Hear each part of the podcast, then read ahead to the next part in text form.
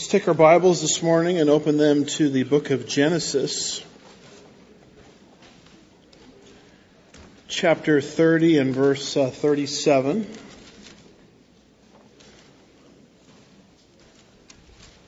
Seeking to cover verse 37 through the end of the chapter of this week.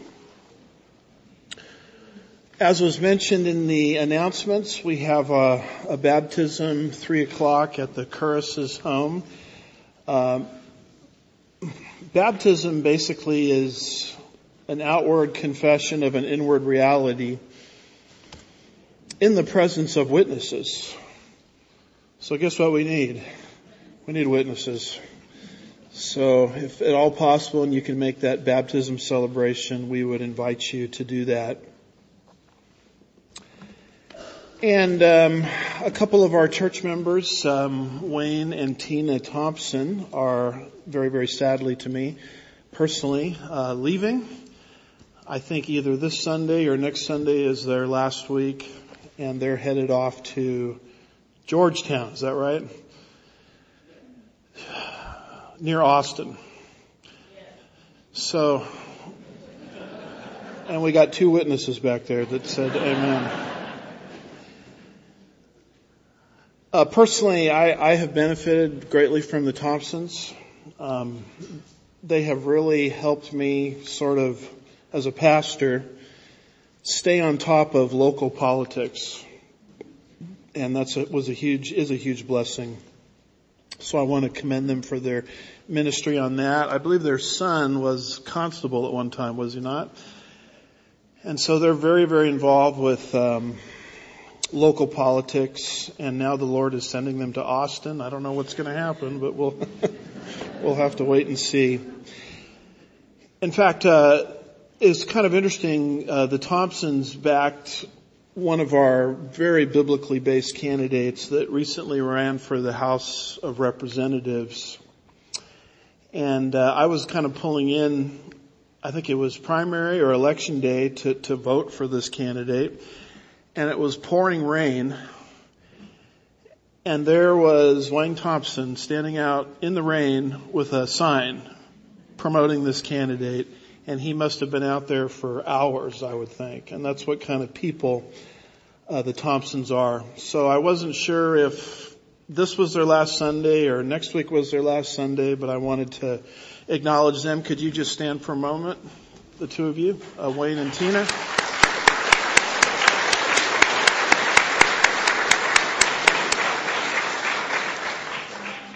You're very welcome, and they may be here next week, maybe not, but make sure whatever you do to give them a, a wonderful Christian greeting and to wish uh, Godspeed on them. We are in the book of Genesis chapter 30, and God in the book of Genesis is at work through a patriarch. The patriarch's name is Jacob, and God is, through these patriarchs, Jacob being the third in the list, is raising up a nation called the nation of Israel. If you can't understand the nation of Israel, you really can't understand the Bible. And you can't understand human history because God has purpose to bless the world through the nation of Israel. And so that's why we're taking our time working our way through these patriarchal, as they're called, narratives, historical accounts of God's work uh, through these three men, Abraham, Isaac, and Jacob. Jacob, in chapter 30, as we have studied, has entered into a contract with Laban. He's basically paid the full bridal price for his wives, Leah and Rachel.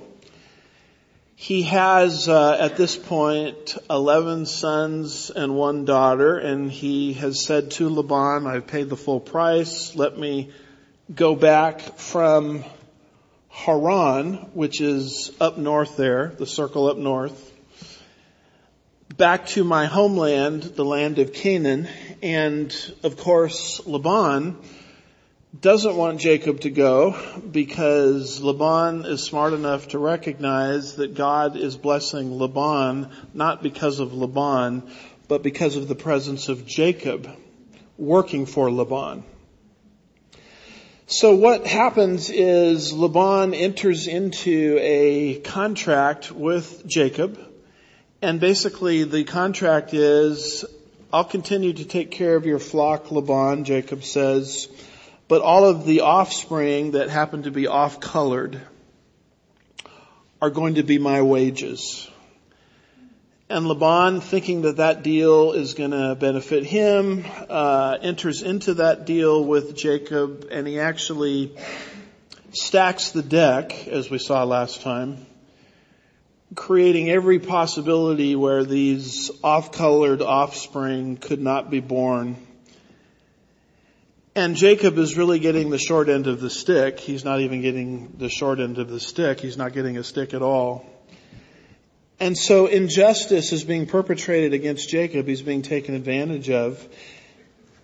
And as we left off the sermon last week, we saw that, you know, if you're in a position where you're being cheated or someone is stealing from you or some kind of injustice is being committed against you, you're actually in a really good place. Because that's the type of situation where the Lord goes to work vindicating His people. And so we entitled uh, last week's message, An Opportunity for God to Work.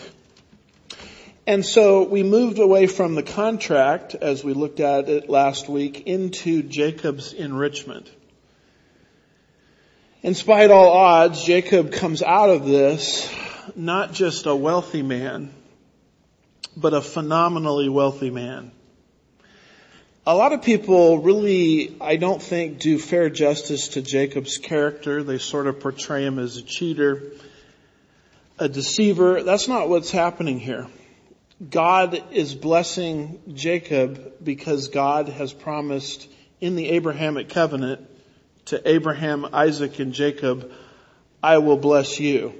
And so we see this enrichment now taking place in Haran as Jacob now becomes phenomenally wealthy. Genesis 30 verses 37 through 43. So as we look at these verses today, here's kind of a rough outline that we're going to follow. We have Jacob's rods, verses 37 through 39, Jacob's separation, verse 40, Jacob's dealings, verses 41 and 42, and then finally the chapter concludes with Jacob's wealth. And so we have entitled this message, um, True Riches.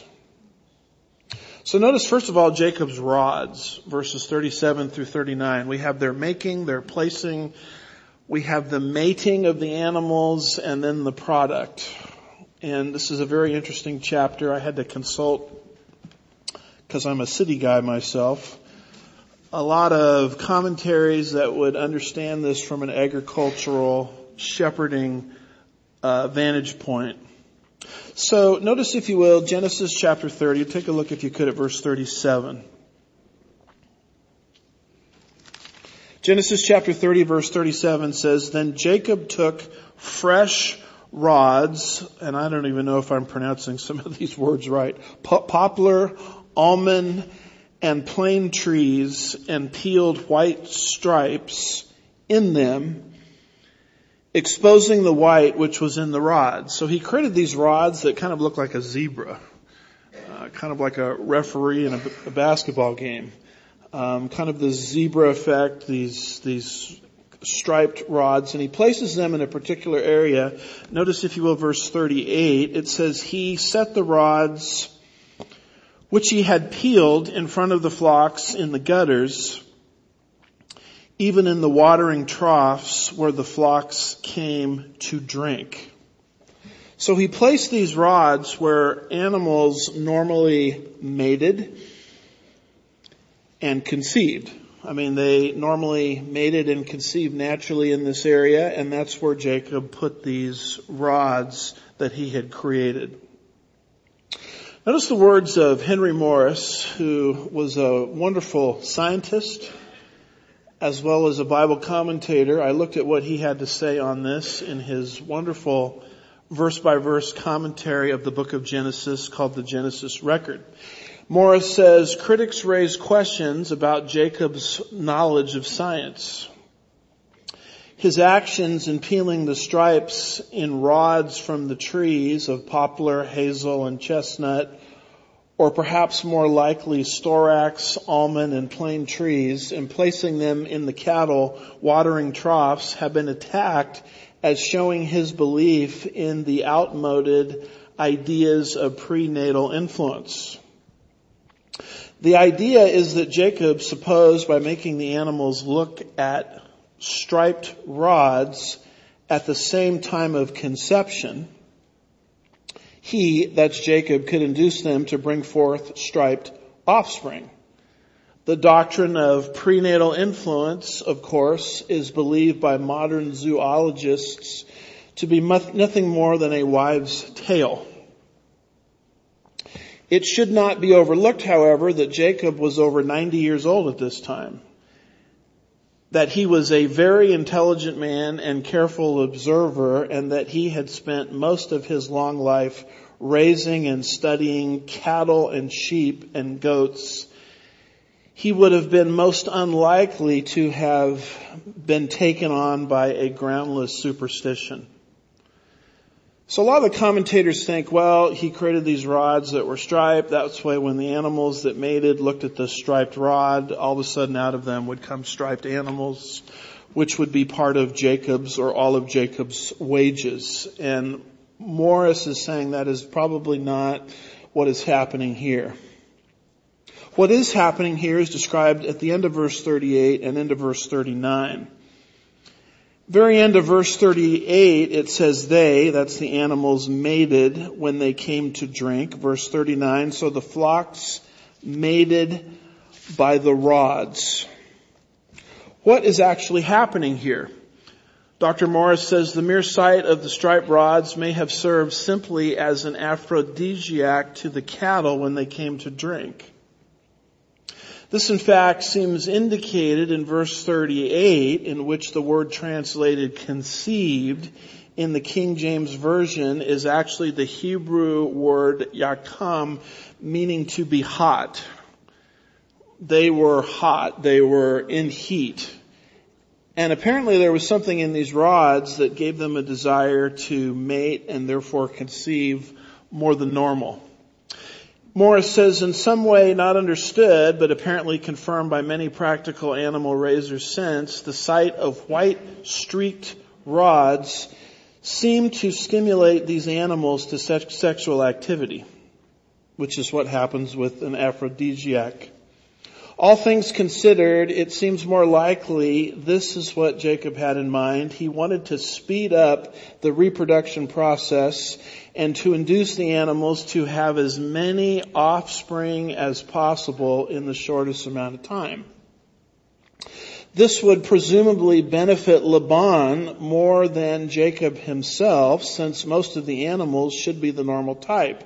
But statistically he knew that a certain portion would be spotted.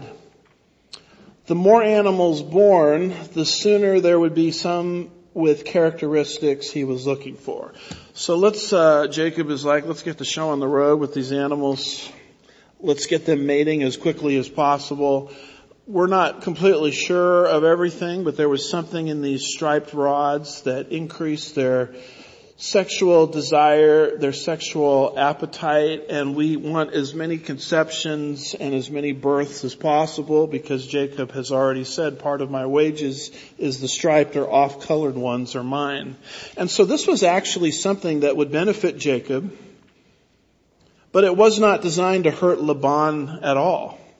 Uh, everyone was going to become more wealthy as a result of this um, arrangement, which in the year 2023 we look back on it and it seems somewhat strange. But the product of this is brought forth at the end of verse 39. It says at the very end of verse 39, and the flocks brought forth striped, speckled, and spotted. Oh, they reproduced all right.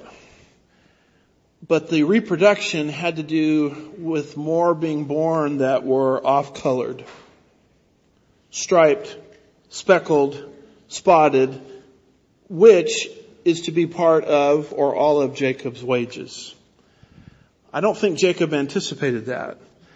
He anticipated a lot of conceptions. He, he anticipated a lot of births, but as we're going to see in a moment, the sovereign hand of God was at work here where an abnormal amount of off-colored, spotted, speckled, etc. animals were born. And those, according to the contract, which we saw last week, were those that belonged to Jacob in the agreement. Laban never anticipated the majority of animals born would be off color. And consequently, as a result of this, Jacob now is involved in a separation. He's got to separate the animals because the ones that are off colored and striped, etc., are part of his wages or all of his wages. So we see that separation happening in verse 40. Jacob separated the lambs and made the flocks face toward the striped and all the black in the flock of Laban and he put his own herds apart and did not put them with Laban's flock. The ones that we see born in verse 39 are now separated by Jacob and these are to be Jacob's wages according to the agreement that both men, Jacob and Laban, entered into through their own free will. Now, I realize that what I'm going to say right here is not directly in the context, but it's something that I couldn't help think about as I heard about Jacob separating the flocks. We know that at the end of the age, Jesus Christ in what is called the sheep and goat judgment is going to separate two groups.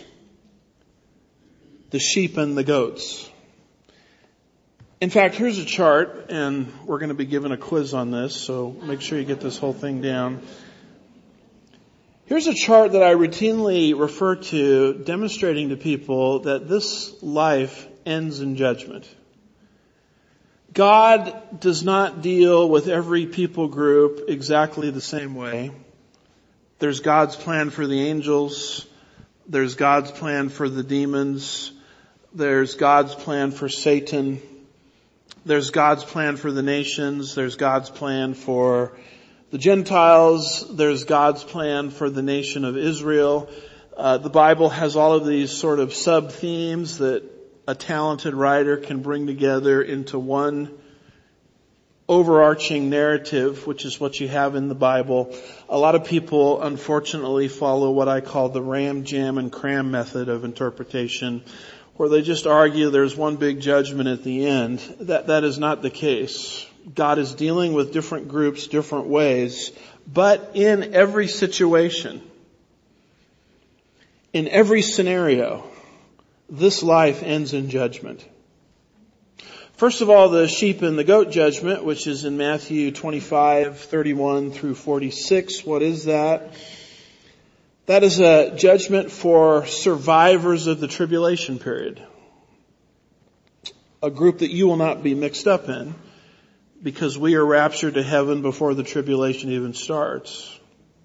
And there are those that make it to the end of the tribulation period and the Lord there is making a determination which of these survivors is a believer and which ones are unbelievers. The believers are called sheep. They enter the millennial kingdom in their mortal bodies and the goats at this time of separation are cast off the earth into Hades. But you'll notice the end game here. It ends in judgment moving sort of inward, there's a parallel judgment of the Jews in Ezekiel 20 verses 33 through 44, and that's for the Jewish survivors of the tribulation. And there the judgment is made. I, I think it's going to happen at Mount Sinai. The way it's described, uh, the judgment is which of these survivors that are Jews of the tribulation period, which are believers and which are unbelievers. Believers will pass under the shepherd's rod and enter the millennial kingdom in their glorified bodies, and unbelievers will be cast off the earth into Hades. It's interesting how detailed God's plan and program is if you let it say what it wants to say. If you go to the far right of the screen, you see a horrific judgment. I, for one, hope that we have no uh, vision or knowledge of this happening because it's some of the most frightening words in the Bible. It's what's called the Great White Throne Judgment.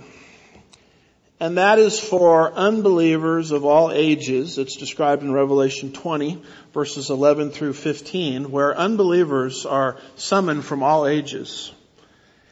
Some are brought out of Hades itself. And as their names are not found written in the book of life, in resurrected bodies now. And this is a frightening thing to think about that everyone gets resurrected. Saved people get resurrected. Unsaved people get resurrected. And here's this whole group of unbelievers. There's no real separation happening as in these other judgments as their names are not found written in the Lamb's Book of Life. In other words, as it's determined that they've never trusted in Christ for salvation, they are transferred from Hades into a different venue of punishment called the lake of fire. And if that's true, and if that means what it says, that becomes the motivation for evangelism. I mean, we've got to get the gospel out to people because they have no idea what's coming.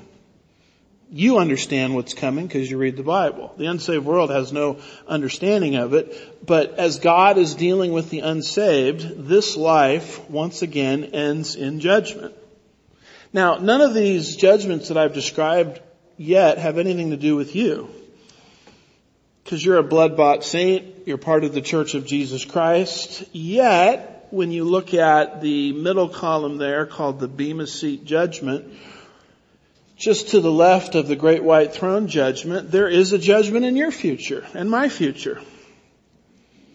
It's not like these other judgments which determine heaven or hell. That issue got resolved the moment you placed your faith in Christ alone for salvation. But it is a judgment to determine how we spent our lives in Christ. I mean, did I allow the Lord to do what He wanted to do with this life?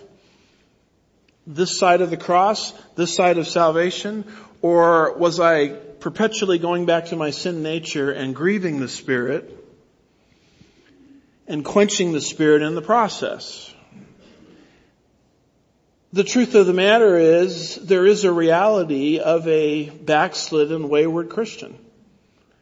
And you look at that and you say, well that, that's just unfair.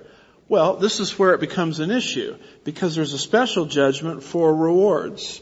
And at this judgment, our lives, not us, but our works, and you'll see it explained there in 1 Corinthians 3 verses 10 through 15 are put through a fire and whatever is left after the fire finishes its job of consuming is part of some kind of reward that we receive above and beyond salvation. So all Christians will be in heaven, some will be more rewarded than others. This is where our motives, um, how we structured our lives, whether we allow the Lord to work in our lives as Christians or not. This is where all of that comes out. And it's not a judgment to determine heaven or hell as I've said, but it's a judgment to determine rewards. And that takes place at a specific point in time. It's not an earthly judgment as is are some of these other judgments, but it takes place in the Father's house subsequent to or after the rapture. So no matter how you look at it and what people group you're talking about, you'll notice this pattern of God that this life ends in judgment.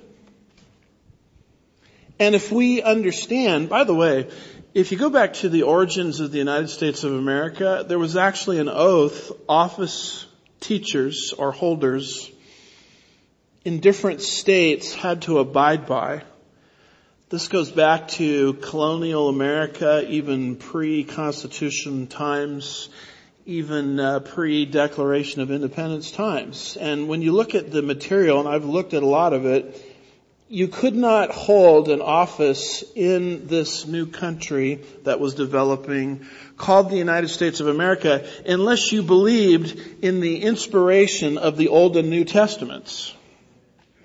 And you could not hold office unless you believed, and it's very interesting looking at the language of these various statutes, you could not hold office unless you believed that God is a God in the next life who will execute judgment.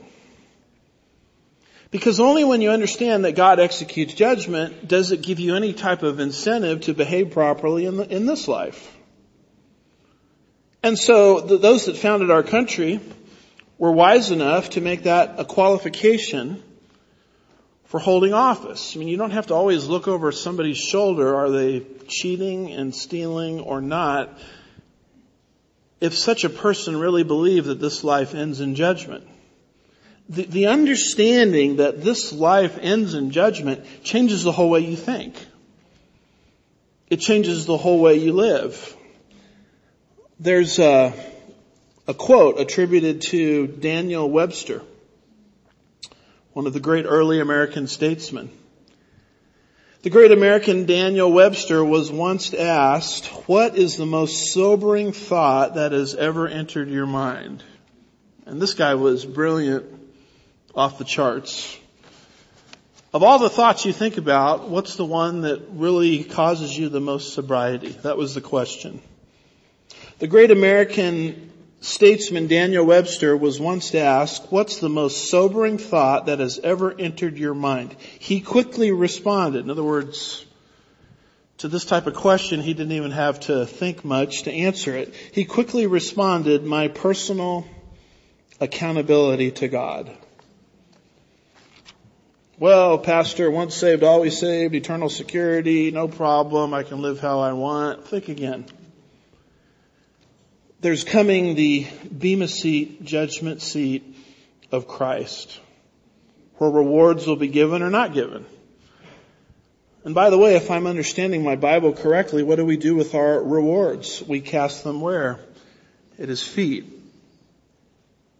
And we cast Him at His feet, not in a one-time event, but every time He's worshiped in heaven. And as best I can tell, He's worshiped in heaven all the time. And so you have this ability to take a reward and cast it at his feet, not to pay him back, not to buy something from him, but as an act of adoration and worship. And it's somewhat embarrassing, would it not be, for your time to come to cast your reward at his feet and you don't have anything in your, your hands. And I have nothing in my hands.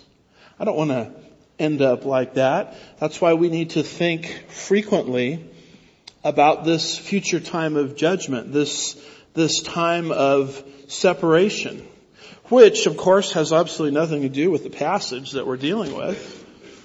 But I think it's worth reminding people of. And that's what I thought of when I saw Jacob here doing this separation. The Lord is going to do something identical or very near identical at the great white throne judgment. And that concept of judgment affects all people groups that God is dealing with. So you have here Jacob's uh, separation. And then you drop down to verses 41 and 42 and you see Jacob's dealings. He deals with the strong in the flock and then he deals with the weaker in the flock. Notice what he does there with the strong, verse 41. Moreover, whenever or whenever the stronger of the flock were mating, Jacob would place the rods in the side of the flock and in the gutters so that they might mate by the rods. Jacob only used the rods when the stronger sheep mated, meaning that the stronger spotted sheep were part of Jacob's wages. And then you go down to verse 42 and he does the opposite with the weak in the flock. It says verse 42, but when the flock was feeble, he did not put them in so that the feebler were Laban's and the strongers were Jacob's. Jacob did not use the rods. When the, she- the weaker sheep mated, the weaker solid sheep belonged to Laban. This is a man that's capitalizing on his 90 years of history at this point in time and his profession being a shepherd, a sheep herder. He understood how the process worked.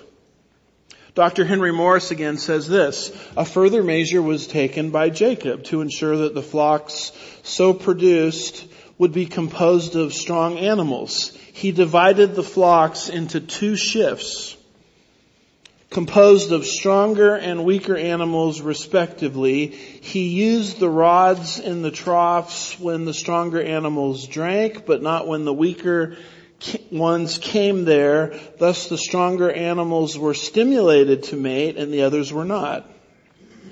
It would ensure statistically at least that most of the newborn lambs and kids, whether solid color or spotted, would be sturdy and healthy.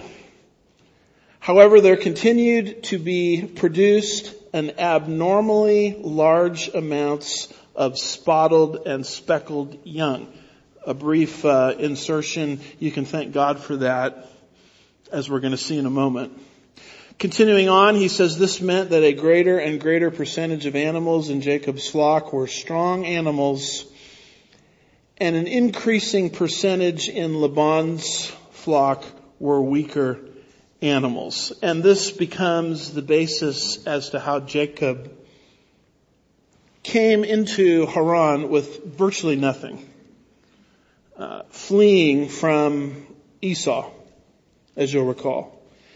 And here we are years later. He has two wives. He's got uh, three, uh, excuse me, eleven sons. He's got one daughter, and he's become very, very prosperous and very, very wealthy. Jacob's wealth. You look there at verse 43 and you see a description of his wealth. This is how the chapter ends with a description of how Jacob became so wealthy. Verse 43, so the man, that's Jacob,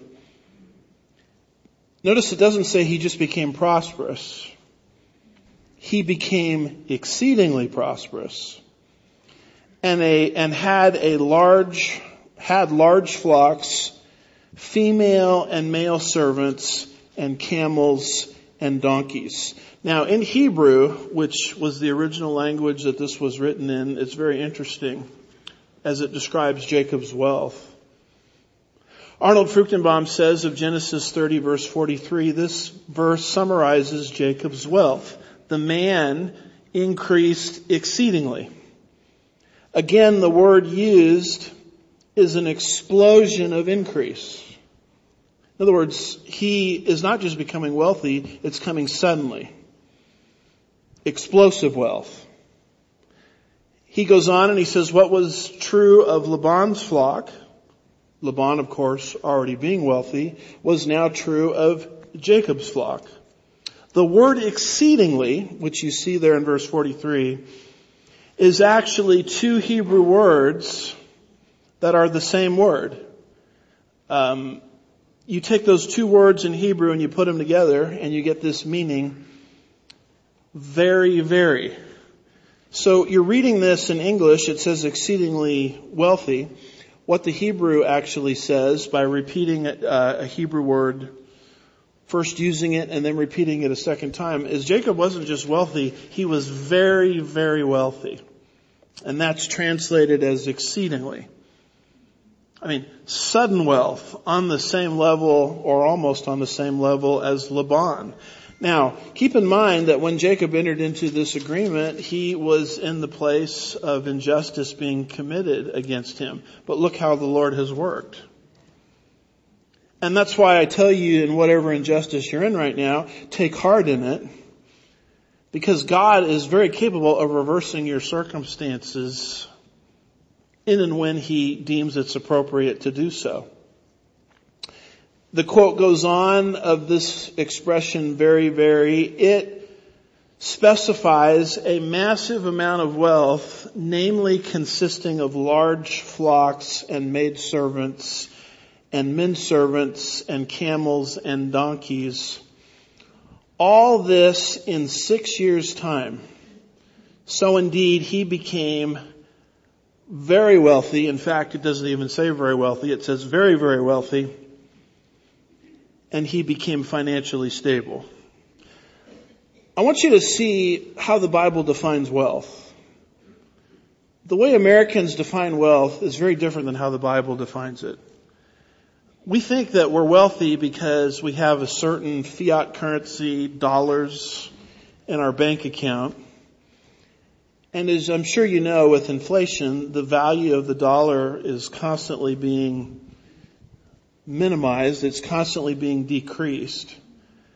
The Bible really never defines wealth in terms of fiat currencies. It defines wealth in terms of what you own, you know, real estate, uh, cattle, and the like. And I'm not here to give um, financial advice. I do give financial opinion of my own for what it's worth. I'm not in the business of giving financial advice, but I will say this, the Bible teaches in the book of Ecclesiastes to cast your bread on many waters. There should be in your portfolio some sort of diversification where you're actually invested in actual tangible things which can appreciate in value real estate, commodities, whatever the case is. That's how the Bible itself defines wealth, not how much money dollar wise I have stored up in a bank account somewhere. But here's the truth of the matter. People read this and they say, wow, Jacob really was a sinister guy and he got ahead, but it was God that made him this way. God made him wealthy. Notice uh, this quote here from Henry Morris. Morris says in his Genesis record, it was not until later that Jacob came to understand the providential intervention that caused the unusual percentage of streaked and spotted animals to be born. In the meantime, within the space of just a few years, perhaps four or five, Jacob's flock had grown so large and he had prospered from it so greatly that he had to employ many servants, both male and female, and had purchased many camels and donkeys. He had quickly become a very prosperous rancher he had done so not by any dishonest manipulation of his own. The original contract would have benefited Jacob, but it also would have benefited Laban. So it's not like Jacob is stealing here. It's just the Lord is working. And he goes on and he says he had done so not by any dishonest manipulation of his own, but by means of sound practices of animal breeding which by all normal standards should have been of even greater benefit to Laban than to Jacob. And notice this last sentence, I have it underlined. The God of his fathers, however, had intervened in a marvelous and mysterious way. God worked here. And he worked because Jacob needed help. And if you're in a situation where you need help and you need God to work, as I've said before, take heart in that because God will move His hand in your life in all kinds of areas, not just financial. Arnold Fruchtenbaum says something very similar at the very end of this quote. Fruchtenbaum says, rather it was God working a miracle. Now Jacob originally probably thought it was his business prowess that caused all of this. But you start to see his understanding develop that it was actually the hand of God in subsequent chapters. For example, in Genesis 31 verse 7, which comes after chapter 30, amen. Yet your father has cheated me and changed my wages ten times. However, God did not allow him to hurt me. That's what Jacob is saying. Genesis 31 verse 9. He says, thus God has taken away your father's livelihood and given them to me. It's the hand of the Lord that caused this, in other words. Genesis uh, 32 and verses 9 and 10, it's Jacob praying. Jacob said, O God of my father Abraham and O God of my father Isaac, O Lord, who said to me, return to your country and to your relatives and I will prosper you. I am unworthy of all the loving kindness and of all the faithfulness which you have shown to your servant, for with my staff only I crossed this Jordan. And now I have come back with two companies. I mean, when I was uh, a number of years back fleeing from Esau, what did I have with me? I had my staff.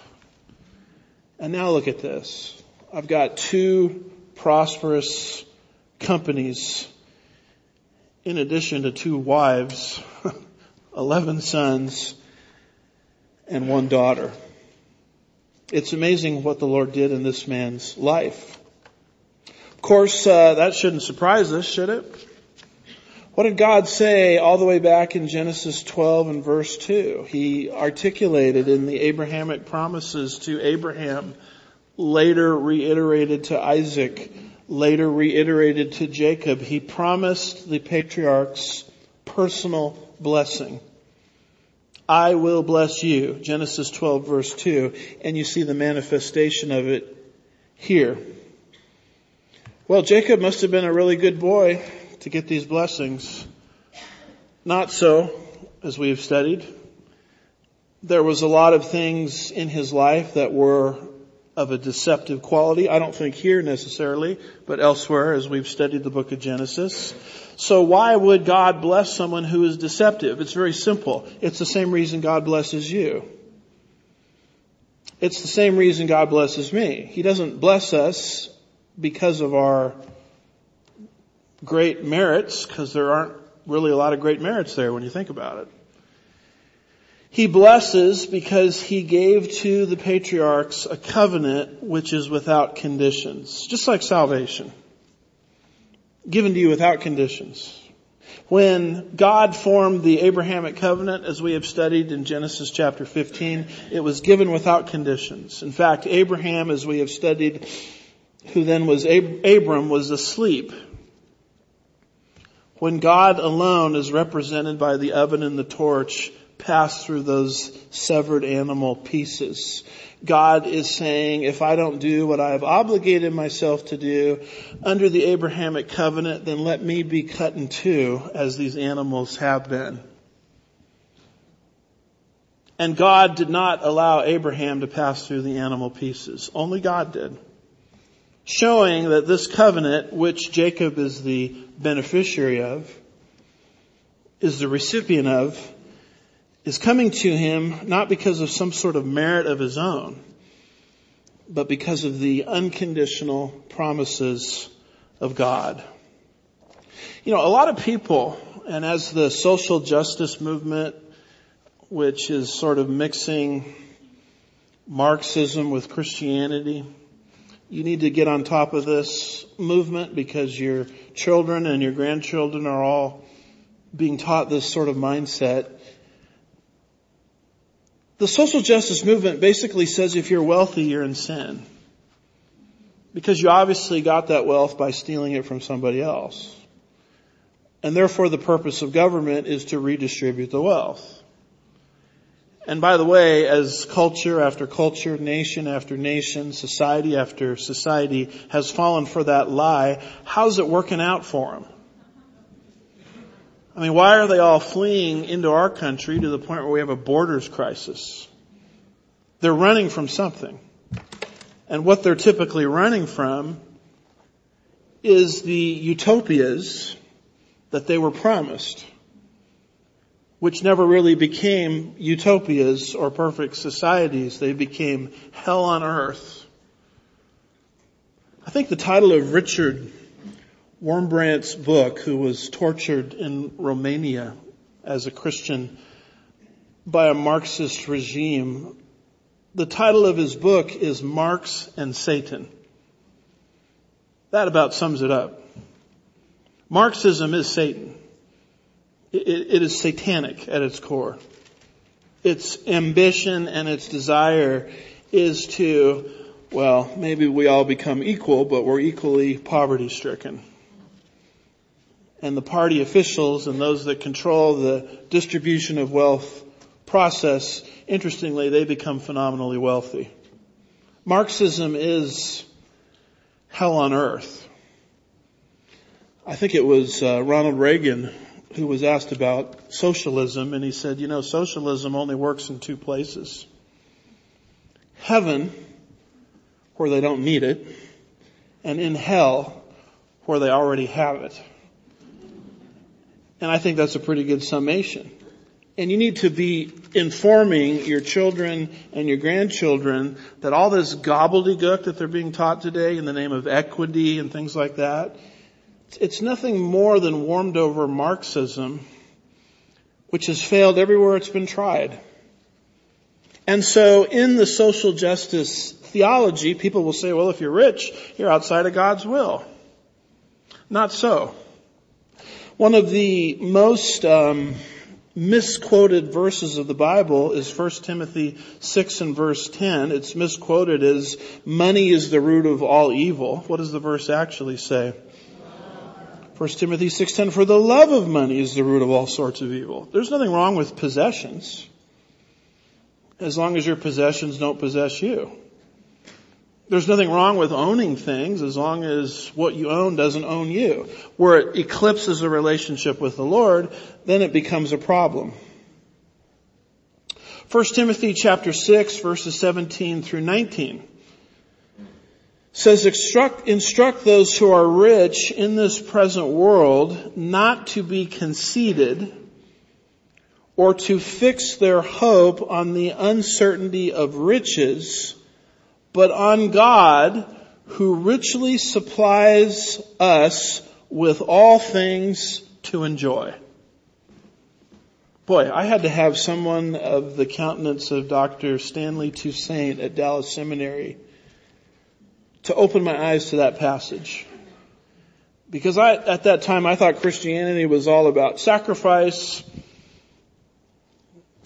discipleship, and he noted that clause there in 1 Timothy 6 verse 17 where it says God richly gives us all things to enjoy. I mean, if, if God has blessed you materially and you're enjoying some of the benefits of those things, there's, there, there's nothing unbiblical about that at all. In fact, God put it in your life for you to enjoy. The quote goes on in 1 Timothy and it says, instruct them though to be good, rich in good works, to be generous and ready to share. In other words, it's not my wealth, it's the Lord's wealth and I should be generous with it. Storing up for themselves the treasure of a good foundation for the future so that they may take, take hold of life which is life indeed. In fact, Jesus Christ himself, in fulfillment of Bible prophecy, was buried in the tomb of a rich man. And the moment Jesus was buried in the tomb of a rich man, it fulfilled specific prophecy about him in Isaiah chapter 53. What was that rich man's name? It's a man named Joseph of Arimathea. Well, where did, where did Joseph of Arimathea acquire the means to purchase the burial site of Jesus Christ? He had those means because he was wealthy. Matthew 27 verse 57 says, when it was evening, there came a rich man from Arimathea named Joseph, watch this now, who himself had also become a disciple of Jesus. Notice the word disciple and notice the word rich used of the same person. And because rich and disciple are used of the exact same man, Joseph of Arimathea, it shows me that being a wealthy, financially wealthy disciple is not outside of God's will. Yeah, but pastor, what about the rich young ruler where Jesus said sell it all? Well, that was an issue for the rich young ruler who had made money his idol. And we know from Matthew chapter 6 that you cannot serve both money and Jesus simultaneously. You'll either love the one and hate the other, hate the one and uh, love the one, love the other, despise the one, etc., etc. You can't serve God and mammon. The problem with the rich young ruler is he had an issue with money being an idol. And so Jesus says for you to see correctly, you're going to have to sell it all. But that's not some kind of universal command for everybody. God may call you to sell it all if it becomes an idol. But if it's not an idol, there's no problem with it at all, as evidenced by the fact of Joseph of Arimathea. As evidenced by the fact that God is dealing with Jacob, where he has become not just wealthy, but very, very wealthy. An explosion of wealth. Which is sort of an answer, when you think about it, to the desire of his heart because when you go back to verse 30, basically what he is saying there in verse 30 is, I got a big family now. I've got two wives, I've got 11 sons, a 12th is on the way, um, be born later, I should say, in Genesis 35. I've got one daughter, and I realize, Laban, that my presence here among you has made you wealthy, but I need financial stability myself. You see that expressed there in verse 30. And over the course of a few years, God has honored the desire of his heart. God is like that. Psalm 37 and verse 4. Of course, as long as the desire is not misdirected. If it's a God ordained desire, God will honor that as you go to Him in prayer. Psalm 37 verse 4 says, delight yourself in the Lord and he will make you absolutely miserable all your days. Whoops, doesn't say that. Delight yourself in the Lord and he will give you the desires of your heart. But you notice first, I've got to delight in the Lord before I come to him with my own desires. Because guess what happens when you delight yourself in the Lord? It's a very interesting process God puts it through. His desires become your desires. In other words, what He wants to do in your life, He'll put that desire inside your heart. You know, long before I ever surrendered to any sort of call into ministry, the Lord had already put on my desire to be a teaching pastor. In fact, um, I remember one time the little church that I was at, the pastor got sick and he let me preach a sermon.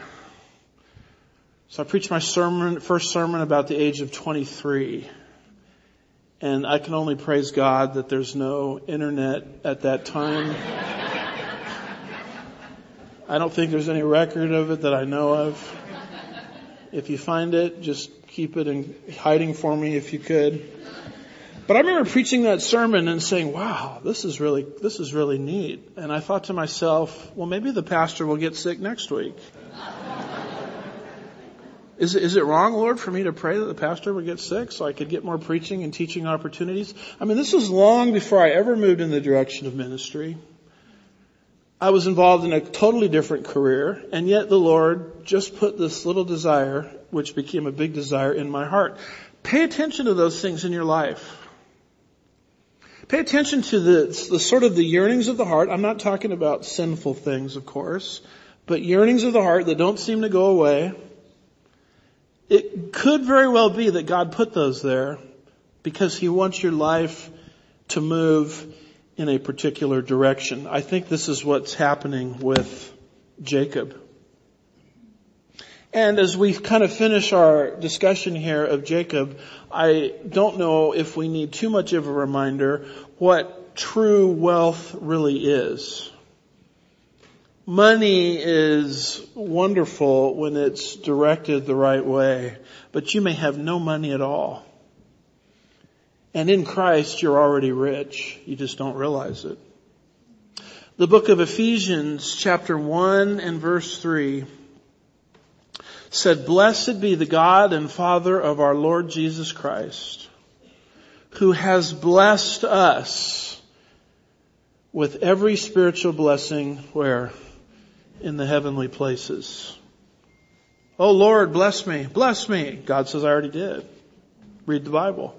Read Ephesians 1 verse 3. Notice it doesn't say He's blessed us with 95% of spiritual blessings. He's blessed us with every spiritual blessing in the heavenly places in Christ. You can't have these unless you're in Christ by way of faith. And so it really doesn't matter what your socioeconomic status is. If you're in Christ, you're wildly blessed already. It's a higher form of blessing. It's in an account that inflation can't touch. Thieves, as Jesus said in Matthew 6, can't break in and steal and enter because it's an inheritance reserved in heaven for you. Jesus in Revelation 2 verse 9 said something very interesting to the church at Smyrna, the suffering church. He said in Revelation chapter 2 verse 9, I know your tribulation and your poverty. Look at that little parenthetical comment there, but you're rich and the blasphemy by those who say they are Jews and are not, but are the synagogue of Satan. In other words, I know about your persecution. I know about your poverty, but you're rich and you don't realize it. He says something very different to the church at Laodicea, the wealthy church. The word Laodicea, it's a compound word meaning the people ruling. They're having church without Jesus. Jesus is outside the door of the church, knocking, seeking admittance. They had a lot of money. They had a lot of wealth. They probably had a very big attendance. They probably had a big church budget. Probably had a lot of staff members. But Jesus says this to Laodicea, and it's just a matter of juxtaposing Laodicea with Smyrna. He says two different things to two different churches. Because you, that's Laodicea, say I am rich and have become wealthy and have need of nothing. I mean, you're so rich, Jesus says, you don't need me anymore.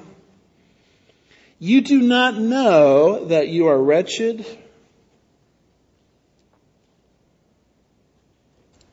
miserable, poor, blind, and naked. You're poor and you don't even know it. Because wealth to you has become your God. Compare that to Smyrna where they had nothing to trust in but Jesus. Smyrna's rich. Laodicea, who had all the right accoutrements and accompaniments on the outside was actually very, very poor. I guess if I had my choice, I'd rather be Smyrna than Laodicea. How about you? Because you possess as a Christian true spiritual riches, regardless of one's economic or socioeconomic status. If God blesses you materially, praise the Lord. But keep the credit where it belongs on God. See it as His special blessing to you. But even if He's done nothing like that in your life, you know what? In Christ Jesus, you are already phenomenally wealthy. And so how can you as an unsaved person become phenomenally wealthy in the spiritual sense? We call this the gospel, which means good news. It's good news because Jesus did everything to bridge and to solve the greatest problem that we have. The distance between a sinful man and a holy God. Jesus stepped out of eternity into time to bridge the gulf as the God man. Only Jesus can bridge this gulf because he's the only one that's the God man. His final words on the cross were, it is finished. And so for person, for a person to become tapped into the phenomenal riches that are available at your fingertips, it's just a matter of trusting what Jesus did in your place 2,000 years ago.